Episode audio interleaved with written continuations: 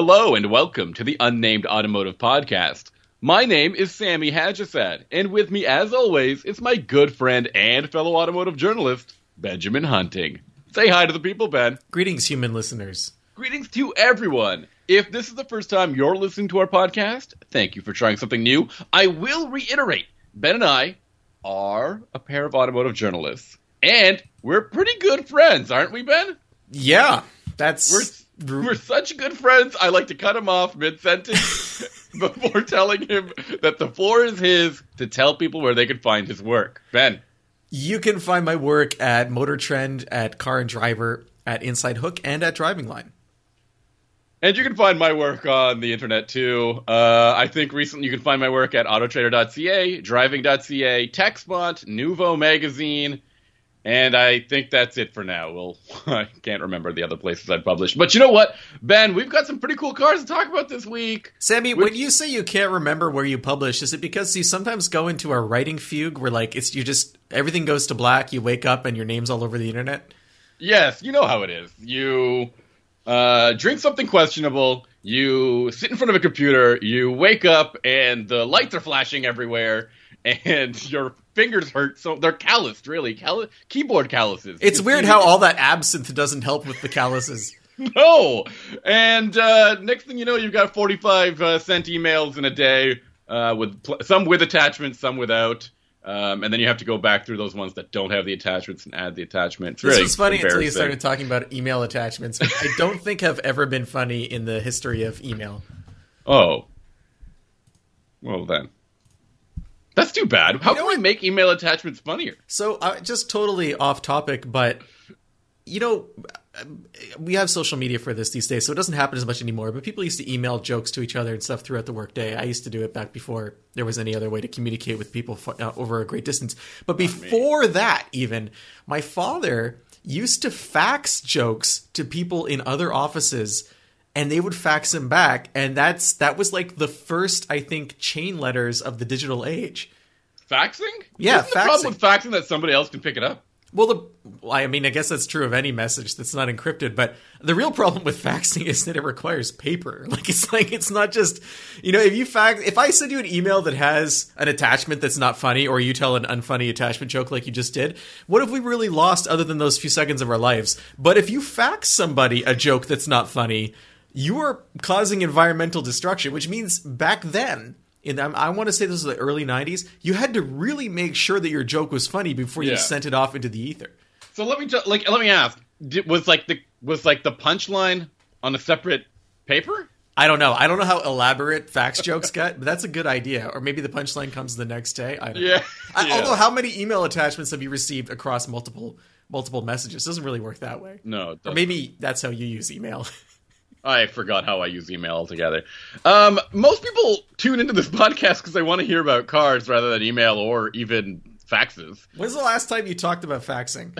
Never really. I don't think I've ever really used a fax machine. What really? Mm, What about no, that legal trouble you had back in Well, 2011? besides that, but that was one time. It was And why weird do you how- gotta bring that up all the time? Well, it was weird how for a while, like you had to fax a document for it to be legal. You couldn't email like a scan of a document. You had to actually fax a document, which is weird because a scan is an actual photo of the document, but a Yeah. fax is just like a crudely redrawn image of the document sent to a unit that's using like really terrible paper quality. It just seems strange that that was the gold standard for legal documents for like 25 years. Speaking of gold standards, um, I drove a compact sedan that has long been held uh, has long hold, held standards in the automotive industry. It is the Honda Civic Si, Ben. Okay, that's not about faxes, but I'll allow it. I thank you. I appreciate that. Good We can get back segue. to- we can get back to the fax talk later. No, I think you've killed it. But I do have plenty of facts about the Honda Civic Si. and there it is, dead. So, um, as you know, this is the new, I think, like 11th generation Honda Civic. It is now. Um, they have. They have. Uh, we've talked about the sedan before. I will talk about the hatchback next week. But between these two episodes, uh, or these many, I don't know what I'm trying to say. Between them, I'm going to talk about the Honda Civic Si. So when you today. say when you say new seventh generation, is that 2022? is the new 11th. I think. Oh, sorry, 11th. Sorry, is that 2022 or is it was it 2021? This is 2022. It came out late 2021. You know how interesting it is to talk about model years and production years. Well, I asked because I know that right now you can't buy a Type R. So there's no, this is not a Type R. Okay. Yeah, Type and- R's are 2020s or 2021s or something like that. there's no 2022 model year for the Type R at this time. That's and right. I'm not sure if we're going to get one because it depends. the new I- one is coming. Well, a new one is coming, but I'm not sure whether it's going to be for 23 or for 22. I'm not sure whether there's going to be this one year gap where you can't buy a Type R, so the SI is the quickest Civic you can get. And let's talk about this quickest Civic. It is manual only. How do you feel about that, Ben? I feel great about it, but Good, I, I'm should. pretty sure Honda dealers are kind of not so into it. Well, there's a lot to talk here because this um, Civic Si uses a 1.5 liter turbocharged four cylinder engine, just like the old one, with 200 horsepower, which you will note is five horsepower less than the outgoing model. And I'll also note that Honda seems obsessed with not passing the 200 horsepower mark with the SI. No, it did. Like the last generation No. one was 205. Okay, so like a two and a half percent increase. But what I, what I mean is, you know, that's their weird barrier that they've been at for a super long time. Like I think when W the WRX was stuck around like 230 horsepower, like hmm. just above or just below that for 10 years, it kind of feels like the, the Civic's been there for longer, maybe even 20 years. I think it was 197 horsepower at like the, the 2000s, the early What do you 2000s. think happens when they go over 200 and 205 horsepower? I They think the chairman the of Honda. Motors turns so red and slams their hand down on the table and says, "Enough!" and it's Yeah. done. I was thinking that they would they would start to think about all of the ramifications of having something that powerful.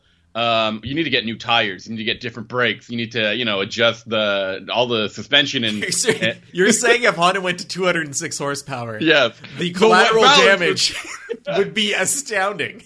yes, it would have to really really change the the car from from what it is. Oh yeah, that's like uh, when when all you know every other turbocharged compact when, when the GTI when the GTI what is it 260 horsepower now the I really don't know. I think they could put whatever number they want and reach that that figure. Really, The first thing that people said was, "Wow, now I have to replace all my tires, brakes, and suspension. How how is Volkswagen possibly going to afford this?" yes, exactly. Well, we all know Volkswagen Never doesn't really- financially recovered from this generation GTI. Yeah, and Dieselgate and uh, the electric car thing that they're working on there. Um, let's talk to me. Like, talk to me about the Civic Si because I believe in in my heart the Civic Si um, really came to uh, popularity in like the 2000s around there, or before that, late 90s. Sure. I mean, what do you want to talk about? It's it's the cars from back then are so different from the ones today. Back then, it was a high revving naturally aspirated four, and then they kind of went to like the mid revving naturally aspirated four, and now they're at the turbo, the tiny turbo four. Yes. So I think the only real through line for those cars is suspension and handling because drivetrain wise they're pretty different and the experience is very different too. I mean, those Yeah. early cars had next to no torque and now they have considerably more. Yeah, they have a ton of torque. They have like 190 something. If you really want to get the That's the a ton of torque right. to you? well, 192. I think what we're really starting to discover about the SI is that it's kind of a time capsule, but only conceptually. Like the Yeah. technology used to produce it has changed radically, but the concept behind the car has remained the same. Kind of like a Miata. Mm, what? No, because like there's more in line with a 1990 Miata to a 19 a 2000. What year are we in? 2022 Miata than there is in line between a Civic Si from now and then. I don't I don't know if I agree with you because the the Miatas, I mean, they're relatively the same weight. They both use a small displacement four cylinder engine, and Yeah. they both have you know the same yeah Number of seats and doors. and- exactly the whole concept is the same. But if you look at the Civic. It's conceptually, yeah, it's still a 200 horsepower car, but how it gets there is super different. Okay, so how it gets there is an important thing to talk about. They have um, lowered the red line on this, or sorry, lowered the peak power and torque figures of this vehicle. Thank So goodness. 200 horsepower arrives at 6,000 RPM as opposed to, I don't know, 6,200 or something like that before. Um, I should actually give you the real figure for that because people will want to know that. You, you want to know that, right? I want to know so many things, but I'm happy that with this lower amount of power, I'll save so much money on tires and brakes that I can And gas. Don't forget gas. and gas that I can maybe afford my own home. Actually, I'm mistaken. The horsepower comes in at 6,000 RPM, which is 3,000 RPM later than the um, old, the outgoing model, but the torque happens 300 RPM sooner. Okay. Now, Uh, show of hands, who notices a 300 RPM difference at red line? No one. Exactly. Like, really. So, the other thing about this car, it's got a six speed manual transmission. I mentioned that earlier. It's got a front uh, limited slip differential, helps it from too much torque steer, I suppose. And it also has a rev matching system with the um, with the manual transmission so that you can slickly downshift whenever you um, downshift. Is there a better way to describe that? You could just slickly downshift, I suppose. So the all, all of those things, um, except for perhaps for the rev matching, are consistent features of the Civic Si. Right. Um, the outgoing one I really liked because it had a variable um, suspension system. Like there was a, a button that you would press, and the suspension and the steering would get a little bit um, stiffer. And I thought, yeah, adaptive damper system. I think is the is the phrase that they use. Um, I'm not so sure that this new one has that. Do you think it's just the option wasn't available on your model, or do you think it's something they don't have at all? Well, it's not something I see in the specs sheet or their discussion of the vehicle, so I'm worried that it suddenly lost one of the coolest features of the car. Well, it kind of sounds like, and I, and I want to ask you here, experience-wise, does this feel like a lesser SI? Does it feel like just a straight line continuation, or does it feel like something better? Because we've kind of picked apart the technical details to death here, but the Okay. only thing that really matters is how it performs and how you you feel as a driver.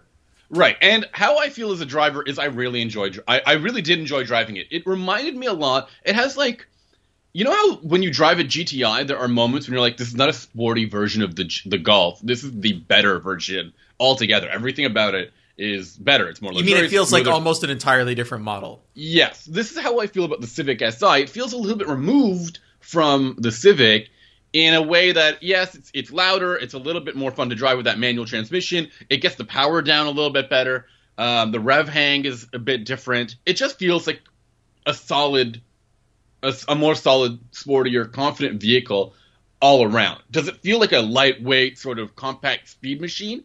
Not exactly, but it does get up to power. Uh, it, gets up to speed really easily, and uh, rowing those those gears is really good. I think Honda usually has um, very slick and smooth operation of their manual transmissions. I sometimes feel that the clutch is a little too light for my liking, and the sport button, as far as I can tell, makes the steering a tiny bit heavier and makes the car a little bit louder, and then throws in that rev matching system. So I don't know if that that like it feels a little bit gimmicky there. So when you talk about how this vehicle drives, if you were to line it up against a competitor that that is similar, what would that car be? Especially given that this is a sedan. What are what are the options here? We have got the Elantra N line, I think. But doesn't that have more power? Uh, probably 205 to be honest, or 201. Okay. There's the N. There's like the real N, which I think has like 70 more horsepower. Yeah, but I think like that that's kind of out of the scope of this car at this point. I mean, th- that's something that's interesting about the SI, about the gap that exists now. Uh, and and we'll be talking about this a bit more with the next vehicle we're talking about today.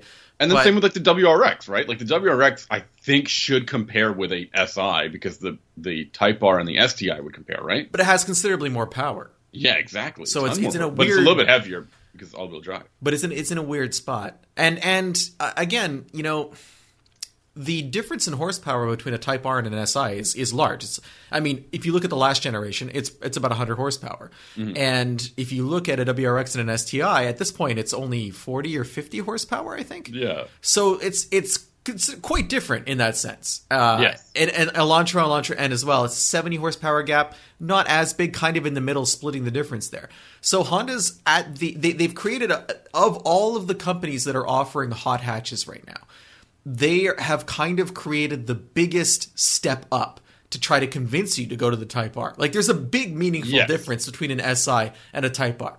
And then that actually puts like the touring model of the Civic, the the standard one.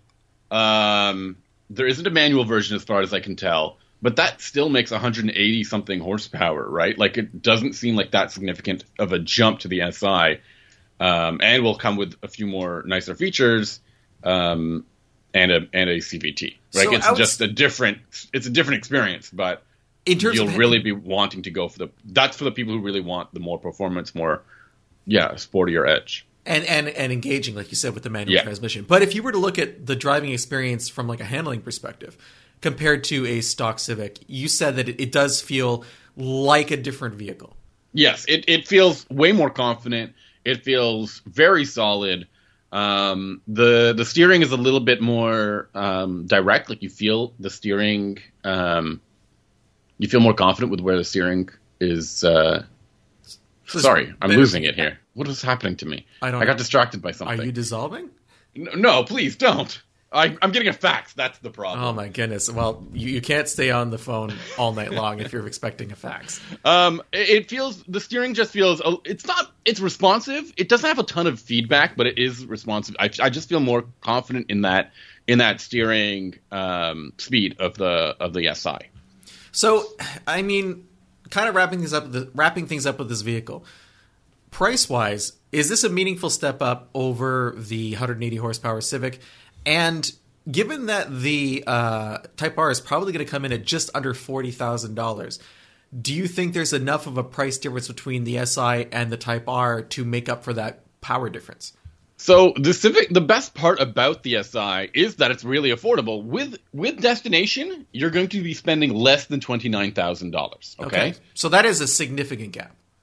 That is a very good price, yes. And the standard Civic SI, uh, sorry, the standard Civic, the normal one, the tops tops out at twenty nine nine, so about thirty thousand dollars with destination. So you're actually getting a pretty decent deal because the model I had still had features like um, adaptive cruise control and lane keeping. It was just with a manual transmission, so it doesn't do like full speed stop because I think that would stall you out. So um, you feel, I think that this is a, a really solid product. Yeah. and value wise, you think that like thirty thousand dollars buys you a lot of vehicles. Yeah, Like nowadays. at, th- at that point, you're, I mean, you have a lot of options, and not just sedans, hatchbacks, small crossovers, or even medium sized crossovers. At that point, you could probably get a decent Mustang for that price. Uh, so yeah. I, it- it- taking that into account, I mean, let's move outside the idea that this is a you know probably a compact car, a, comp- a sport compact. well, not just that. It's it's it's a sedan, which is Yeah. which is unusual, right? So- okay, well, have you seen the new Civic? It's huge. Like space wise, it is actually a very family friendly vehicle. So, if you had to choose between something like this, a a four door, you're looking at a four door Civic Si because it's practical. You want a manual transmission, but you also want to be able to haul people around. Would you be tempted to move in a Mustang direction? Like, is there enough of a performance gap from Ford where you'd be like, uh, I don't know, or even I, I'm I don't know what kind of Challenger you can get for thirty thousand, not the V8, but I'm sure you could get a decently quick EcoBoost Mustang that none of us enjoy driving, but is certainly quick. Yeah. So I think actually of those options, I would lean towards the Challenger because of that rear seat space. Um, that makes it a little bit more family friendly if you're going to be a child seat back there or anything in that regard. Um, and they're much bigger vehicles. Granted, they're not great on gas, but the Civic Si just has that like compact car. It doesn't. It isn't. It just truly isn't a compact car anymore. But well, you know, with the Challenger though, I mean the the the cheapest Challenger is twenty nine thousand dollars, and that gets you the Yeah. V6, and that is not a performance car. So I don't No. know if I really consider it in the conversation. But the the Okay. cheapest Mustang EcoBoost is twenty seven. And Hmm. if you wanted to mess around with the turbo, I mean, you're already, I think it's at 300 horsepower already or something yeah, like that. hundred more horsepower. Yeah. So that's, that's an, it's, I don't know. But I mean, that's I have- always the case. Would you get a like a like a hatchback, a sporty compact, or or a hot hatch? Is this combination of things, right? It's it is a practical, fun to drive vehicle, and a Mustang has a little bit more of a. It has it has fewer of those ways of describing it, right? Like it is a fun to drive coupe. Like it just isn't. It isn't as practical. No, I mean you, you'd realistically be looking at a GTI, which is exactly the same price. Yeah. 241 horsepower now and 273 pound feet of torque. I haven't driven the new GTI, but I've heard it's great, and I would recommend. I would probably recommend end up recommending that. I have a I have a new Golf R coming next week that I'm going to try, and and then a couple weeks later the GTI. So I'm curious to test out. I believe it's- what's the Mark 8 generation? These ones. I don't know, man. So- but yeah, it's like the GTI has been on has been a very good um, benchmark because it somehow makes the comp the sport compact not feel like um, like a compromise. I wonder too about Honda's decision to make the SI a sedan instead of a hatch. There's no hatch version, right?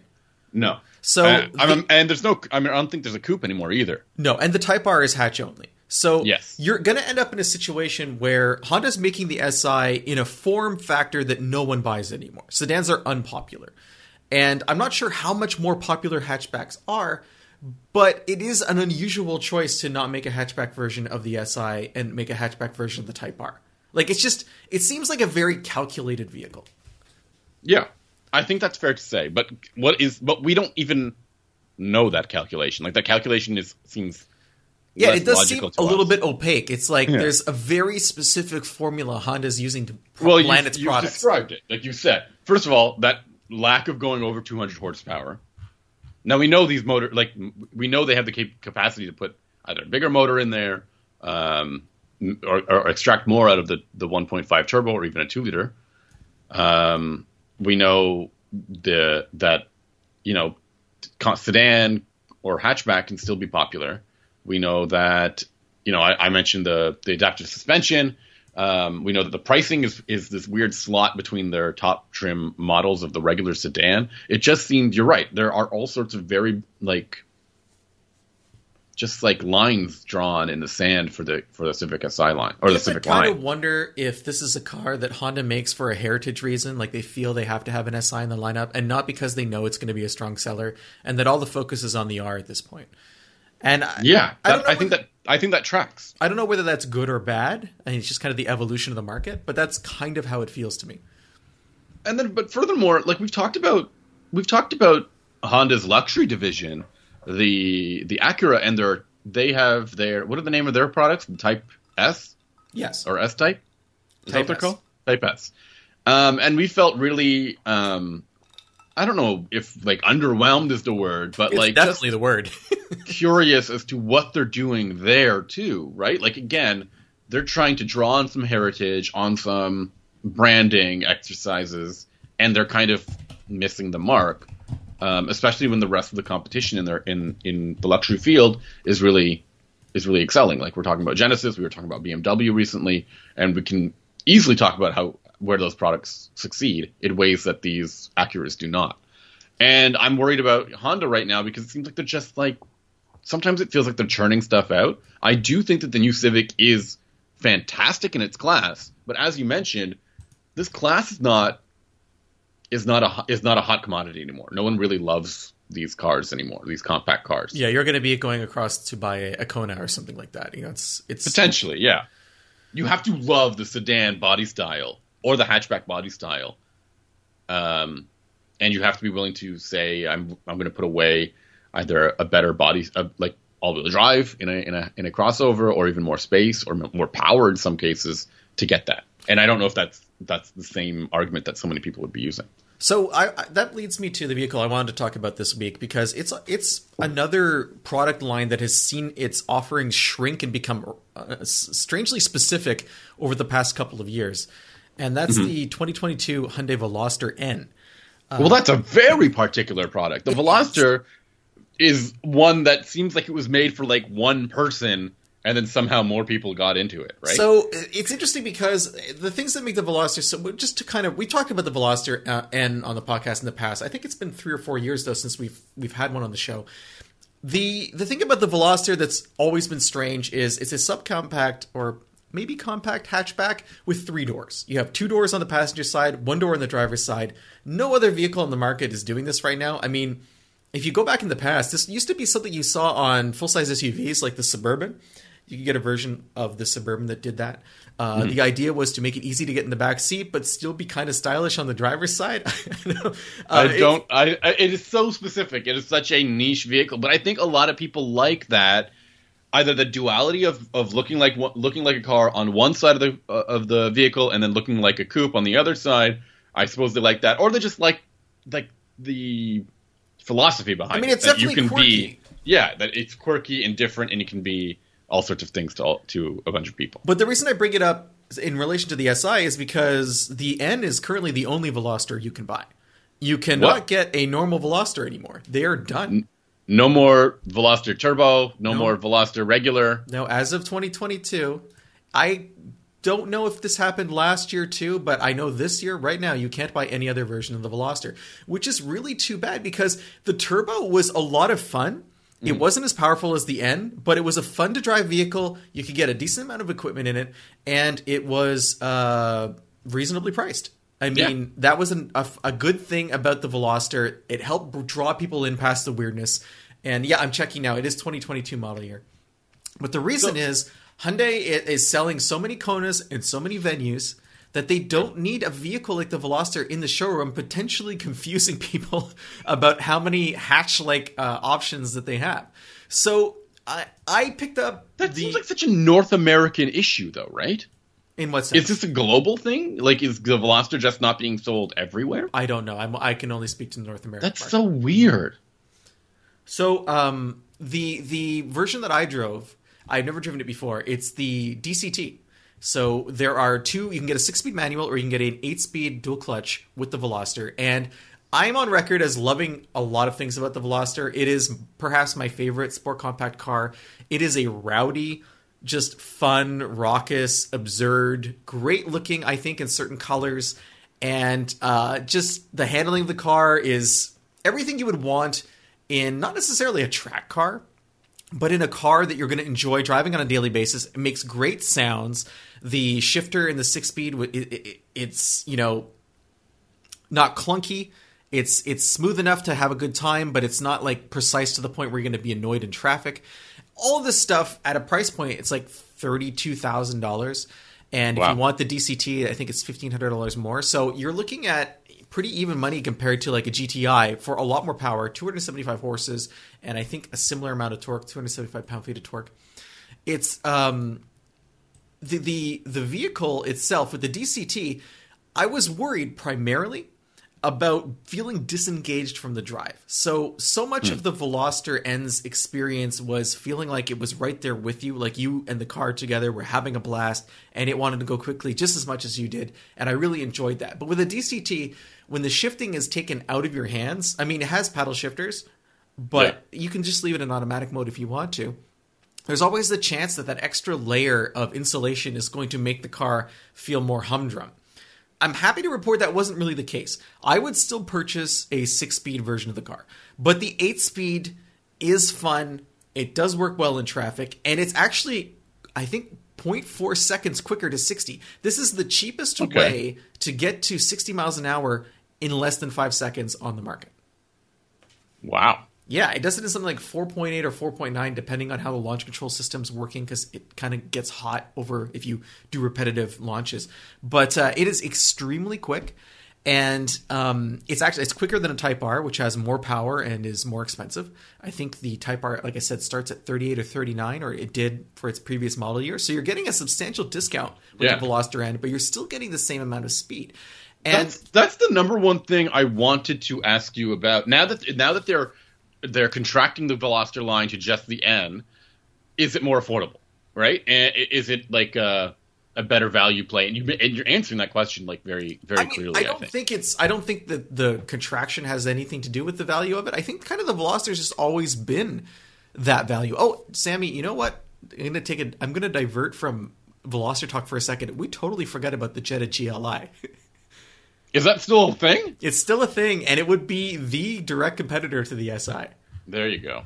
Uh, and that's 228 horsepower. So I again, think that's a pretty solid product too. Yeah, you you are, and like you said, much bigger than you think it would be. Com- So, like the 8 Civic, it's gotten large. It doesn't really feel like a compact sedan anymore, but it is a four door sedan. It is probably the closest thing on the market to the type. Uh, sorry, the, the Are SI. you live? Are you live broadcasting? Is, did we get a listener who told you No, about I had the my GLI? assistant which just came in and handed me a sheaf of papers, and written on the top was GLI question mark exclamation mark underlined twice. So I had to Did they fax? Was that a fax from? It was a from fax from Volkswagen? Volkswagen. They're like, Yeah. you forgot about you said golf, but golf is. I should have been talking about the golf and the GTI as as it relates to the Veloster. So the Veloster more powerful than the GTI, hmm. only a little bit more expensive, but it could be argued that the GTI, you know, with the extra doors on both sides and a nicer interior, is maybe the better choice for a daily driver. Um, I haven't driven the brand brand new GTI as I mentioned earlier. It's coming up in a few weeks. But compared to past models, I prefer how the Veloster N drives. I will say though, the interior, Sami, not really that nice. Uh oh. It's got a lot of plastic. It's got a lot of drab colors, and by colors I mean grays and blacks. The only color you're really going to see is the blue on the N buttons on the steering wheel and the blue on the seat belts. Like other than that, you're in plastic land, which is fine. But uh, other cars do it differently, so that's something you might want to take into consideration. It's smaller, I think, cargo wise than a Golf.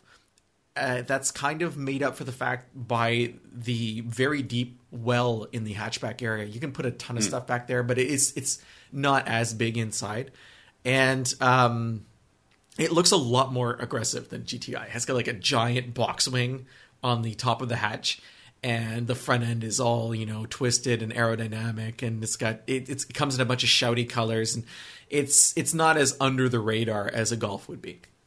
Okay, that's um, I don't know. Like I don't know how else to say this. The Veloster has, uh, for a product that seems so niche, like really random in so many ways, it's managed to fill in this white space that makes it more appealing to so many more people, right? It's it is my favorite sport compact car. And I don't not I'm not a fan of front wheel drive. It's not really my thing, but I do enjoy driving this vehicle fast. I had it during a, a snowstorm, and it was on winter tires, and the car loved to pirouette with the handbrake. It's uh, it had decent traction. I think, believe it has a limited slip. It had uh, the programmable N mode. It's weird. They went to this new screen where you can have like regular N mode, which is you know hardcore everything, but you can also have a custom N mode. And I would use that to. I, I like driving around with the loud loud exhaust and the aggressive engine settings, but the regular suspension because if you're in the N tune suspension on Montreal roads, it's extremely rough. Even on like expansion joints, you notice it's as a problem. So to soften the suspension, it brings up this weird spider graph on the on the infotainment screen, and it's hmm. like all of the different cardinal points are things like transmission, engine, exhaust noise, suspension, but it's like there's a line that draws it connects each of them and you slide the slider in towards the center or out to make it more hardcore it's really really hard to use while you're driving like you definitely have to be stopped when you're doing this even Yeah. to figure out how it works but it's it's the only performance car i've seen in a while that uses that kind of interface Um, that is very bizarre. What else did you did you like? I, I guess I didn't really talk much about the interface of the Civic Si, but tell me more about whether or not it was like. Did you get did you get more bet closer accustomed to the Android Auto or anything like that? No, I did. I couldn't get Android Auto in it to work. Uh, I it just wouldn't launch. Uh, it was it said it was paired on the system. Um, I think it might have been my cable. Yeah, I think I might have a, a power only cable. Okay. It's not wireless in the Veloster N, and that's another thing to keep in mind is this is a vehicle that as they're starting to peel away different, you know, this is the only version of the Veloster now. They're not pouring money into it, so it's an older version of the infotainment, and it doesn't have like a an LCD gauged cluster or anything like that. It's just like old school gauges. These are something you're going to have to be okay with if you're paying for the if you're paying a new price for this car up against a redesigned SI, up against a redesigned GTI. It's gonna hmm. it's gonna have a different feel. So tell me, is there uh, same question for you? Really, like there are N line vehicles like the Kona N. Is the Veloster N in in threat? Like, is it in, in endangered species territory? Well, I mean, N line is something different, and I'm going to actually be talking about an N line vehicle next week, and it's actually the Kona N line. But I understand Okay. what you're saying. There is an But actual, there is a Kona N, though, yeah, right? I, there is a Kona N. I would And say, a Veloster, and, and sorry, and an Elantra N coming too. yeah, but I don't think the Elantra N plays into the Veloster N at all. I do think that the Kona N is going to kill the Veloster. Mm. I think that they'll probably sell way more of them, and it will be much harder for them to uh, justify having a Veloster N in the lineup. I don't And how will you feel when that happens? Well, I don't know exactly if they're going to keep a manual version of the Kona N, if it's going to exist, but the Kona is pretty fun to drive. So having a larger, more useful yet still fun N line hatch, which is And essentially will it be all wheel drive as well? I would think assume the Kona so. N is I all would wheel assume drive. so. Okay. Um, I, I I don't think that's a bad thing. I would like to see the Veloster continue, but I'm not sure how much growth there really is for hot hatches right now, especially super weird hot hatches. I think this is kind of a vehicle that existed. It's kind of like you know how we used to love the um, that Nissan, the super weird Nissan that I can't think of right now. Cube. No, no, the one that looked like the frog. Oh, the Juke. The Juke. So the Juke is a super cool car that makes no sense at all. Like it's No. a very odd vehicle to exist. It's completely impractical. It's very fun to drive. It feels like a crossover, but Yeah. really doesn't act like one. And you could get like turbo all-wheel drive, but only with the CVT. but, yes. but there was a guy who used to bring a a Juke to my local lapping club, and he would go out there and just kill it lap after lap on the racetrack. Yeah. I think the Veloster when it first came out was pretty weird, and then the Yep. second generation car they got rid of a lot of the they they, they, they improved it. They made it Yeah. better, and I think we're kind of at peak Veloster now. I just don't see where it goes past this point. I don't think people have responded to the three door thing like they thought they might, and it doesn't necessarily make sense to keep pushing that narrative. That's really sad.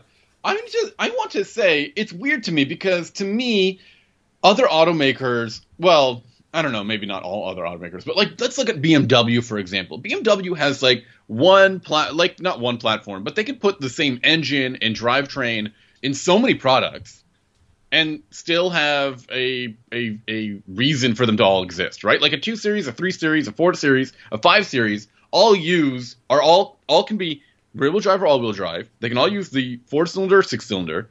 Um, they can be fun to drive or or like prac like sorry, fun to drive or practical or both. Why are other automakers not following that like modular sort of philosophy that I say think- BMW has? I mean, I think they are. I think every Subaru is currently built on the same platform. Yeah, that's true. I But just don't think when you look at Hyundai, Hyundai, why not have the Veloster and the Kona and the Elantra and which are different cuts of the same because it takes um, up showroom meat. space uh, that could be devoted to more profitable model lines.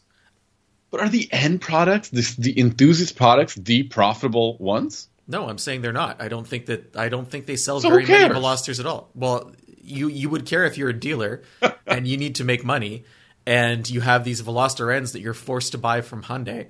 And if you don't buy a certain number of Veloster Ns, they don't give you, you know, whatever Santa Fe's or, that you can actually sell. So you have to produce a product that people want. And I think some people want the Veloster N, but I think in comparison to a Kona N, it's going to be a much smaller market. So I mean, Are that's we- the business decision. I think it's a pretty Yeah. easy business decision. Then, then the final question is: Are we at peak, enthu- like not peak enthusiast vehicle, but there are a lot of enthusiast vehicle choices for um, for shoppers who don't want to spend a lot of money. We just talked about two thirty thousand dollar cars. We brought up a couple of other ones, including the Mustang. Um, are the options like uh, like if you had thirty thousand dollars in your pocket, would you know exactly where you're going to run off to to spend it? I I don't know. I don't think Right? peak performance. It's not peak performance, but I do think you know what I mean? Like a long we time have. ago.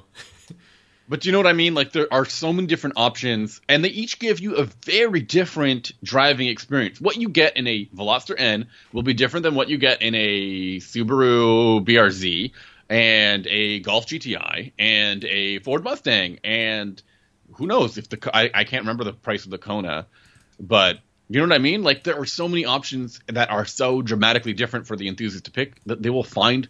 Will they find the one that's perfect for them? Sure, but I I mean maybe, but we're also uh, in a world now where we're just kind of moving towards the crossover um, convergence, where everything's just going to be a crossover. the singularity. Yeah, so that's that's kind of something to keep in mind as well. I'm honestly surprised Honda doesn't have a high performance compact crossover. It seems like an the odd. HRV, it's gonna it's gonna come because it seems like they're making a.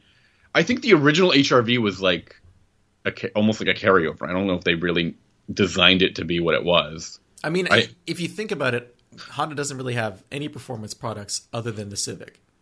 Yes, I mean, the Accord is is pretty quick, but it's not marketed that way. that is true. Everything is kind of left to the uh, the it, it, it, Acura has kind of taken on the mantle of performance for Honda, and that has not gone well. With the exception of an NSX, Yeah, Um, I would still argue it hasn't gone well. it's gone fine for that By car. the the least interesting supercar I've ever driven. You're brutal. Um, I don't know. It's it's funny to me. Like I just think about it a lot. That if I was given this change and I needed to this not change, it's not even good. It's not even change. Thirty grand, to spend on, a, on an enthusiast vehicle, I think my pick would still be the the what's it called the Subaru, and be excited about that. But that's because I don't have a need for ultra practical or a hatchback or rear seats or anything like that. But if I did, that product is still out there in say the Civic or the Golf or the GTI. So, kind of moving from uh, vehicles that make sense from a price pricing perspective to those that are totally insane. Yes. Recently, and I, when I say recently, I mean last week at, at Mecum, an, uh, an auction. I think it was in Florida. I'm not sure. A Grand Wagoneer crossed the block, Sami, at a price that will blow your mind. Are you are you ready? Do you want to guess how much this vehicle sold for? It's just I think it was an 86 Grand Wagoneer. So that's the first year of the Grand Wagoneer. Before that, they were just oh yeah, first year wagon, first year Grand Wagoneer, uh, which are always the most bulletproof ones. uh, I guess uh, let's say fifty grand. No, it actually for a thirty year old for a thirty year old vehicle, thirty five. It sold for three times that amount. One hundred what? One hundred. No, you're mistaken. One hundred and fifty four thousand dollars, and this I, I I just want to talk about this quickly I, as a Grand Wagoneer owner, it's super weird to see this kind of thing happening. So the one as a non Grand Wagoneer owner, it is also super weird to see this happening. This is a this vehicle that sold. The other strange thing about it is it was not in amazing shape. Like it was a restoration, but there were a lot of things about it that were off, like the color of the wood that was used, the color of the wood trim around that wood, the seats inside the truck. It they weren't original looking um, and that kind of reflects the fact that for Grand Wagoneers, there's no such thing necessarily as numbers matching or originality. People mm-hmm. are just they, they, they improve these trucks. They the the serial numbers on the engines don't match the chassis anyway.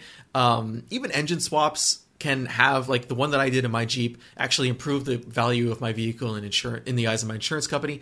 So prices are all over the map. You can you can pay a lot for like a low mileage Survivor. You can pay a lot for this monstrosity which is double the highest price on the Hagerty, I think, uh, evaluations for an 86 Grand Wagoneer, or you can pay a d- decent amount of money for something that's been modernized. But what I want to specifically talk about for this vehicle, $150,000 for a classic car, it has an effect on all examples of that car. And yeah. if if you look at ha- Hagerty valuations for a, a number two condition, which is like not pristine. It's like excellent shape, but not, you know, kept in a museum. For the Grand Wagoneer, it's gone up 98% in the last 12 months. So for someone like me, I bought my Jeep. I, mine's an 87. I bought mine, it's been four years now. And the reason I did it was because, partly because I knew prices were going to go up, but I wanted to be able to afford one that I could use as a driver. I wasn't buying it in advance of prices rising from an investment perspective, it was because I didn't want to be priced out of the market and be frozen out of being a Jeep owner. So now that these vehicles are so valuable, and the insurance on mine, I, I, I had to have it evaluated this summer, and it's no exaggeration to say it is now worth seven times what it was originally insured for because my yeah. my the company originally they would only do purchase price they wouldn't uh, do anything more until I had it inspected and evaluated. I waited until I did my swap and some other work on it before I had that happen. So in that period of time, it's not so much the money that the, the work that I put into it, but it's a combination of that and the market moving. But it's really affected how I enjoy the vehicle in the sense that now I have to be really careful about where I park it and where I store it because it has a value that I didn't expect and it is an attractive target for thieves because they can easily sell it for easy money, mm-hmm. and especially SUVs in Montreal, um, they're stolen all the time. But these are very easy vehicles to break break into, and yeah. all of this stuff is something I didn't have to worry about when I first bought this vehicle. But now, when I store it uh, for the winter, for example, I can't keep it in a location. There, there are a lot of places in Montreal where it's like one big warehouse filled with cars. I can't do that. I'm not going to leave my car in a place where other people can see that it's there, make a shopping list, and come and get it. Uh, I don't store the vehicle in Montreal at all anymore. It's way in the boonies in a top secret location that is secure and safe, and I don't have to worry. Um, but also, when I'm driving it, I don't leave it overnight in strange places. I don't leave it on the street for long periods of time it's just unfortunate that something that I bought to drive and tow with is now becoming a collector's vehicle to the extent that I have to be careful about how I use it.